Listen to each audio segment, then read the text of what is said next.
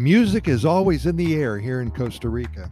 At first, the rhythm automatically creates a powerful force that demands participation.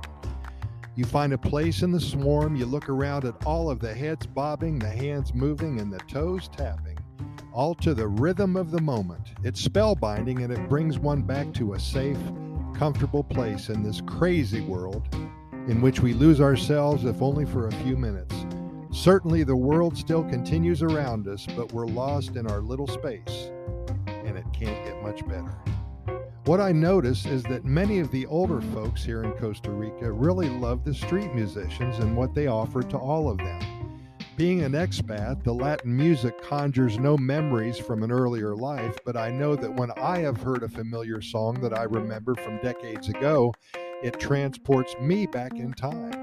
I am assuming that is what happens to many of the older Ticos and Ticas who are listening to the street musicians. I see on their faces a sense of happiness and joy. Perhaps they are back somewhere in their earlier life, remembering, reliving, rebooting all the memories of their past. Whatever it is, it is indeed uplifting.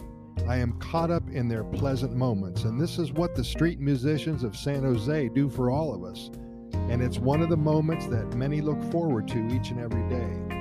There's no downside to listening to music, and to those who share their talents with all of us, you are delivering exactly what we need to our, at times, mundane and complicated lives. It's magical to see children dancing, bobbing their heads, singing along in their own little language and just a few steps away, the viejos and the viejas, they're dancing with as much dedication and determination as the little ones.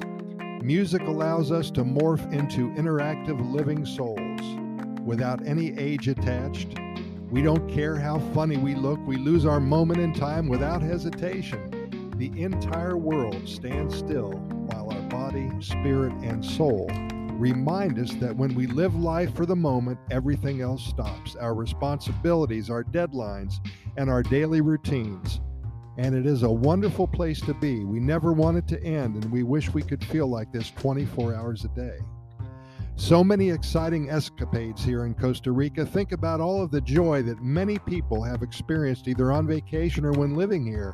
Costa Rica, as I've said a million times before, it's a magical place. It's full of wonder and awe one of the happiest countries on the planet. And our goal is to simply share the happy stories of fulfilled lives with all of you. We hope that these adventures inspire you enough to visit, or if you're here already, perhaps you will learn more about what is in your own backyard and will discover new places to visit. It's all good. Can't wait to see you here in Costa Rica.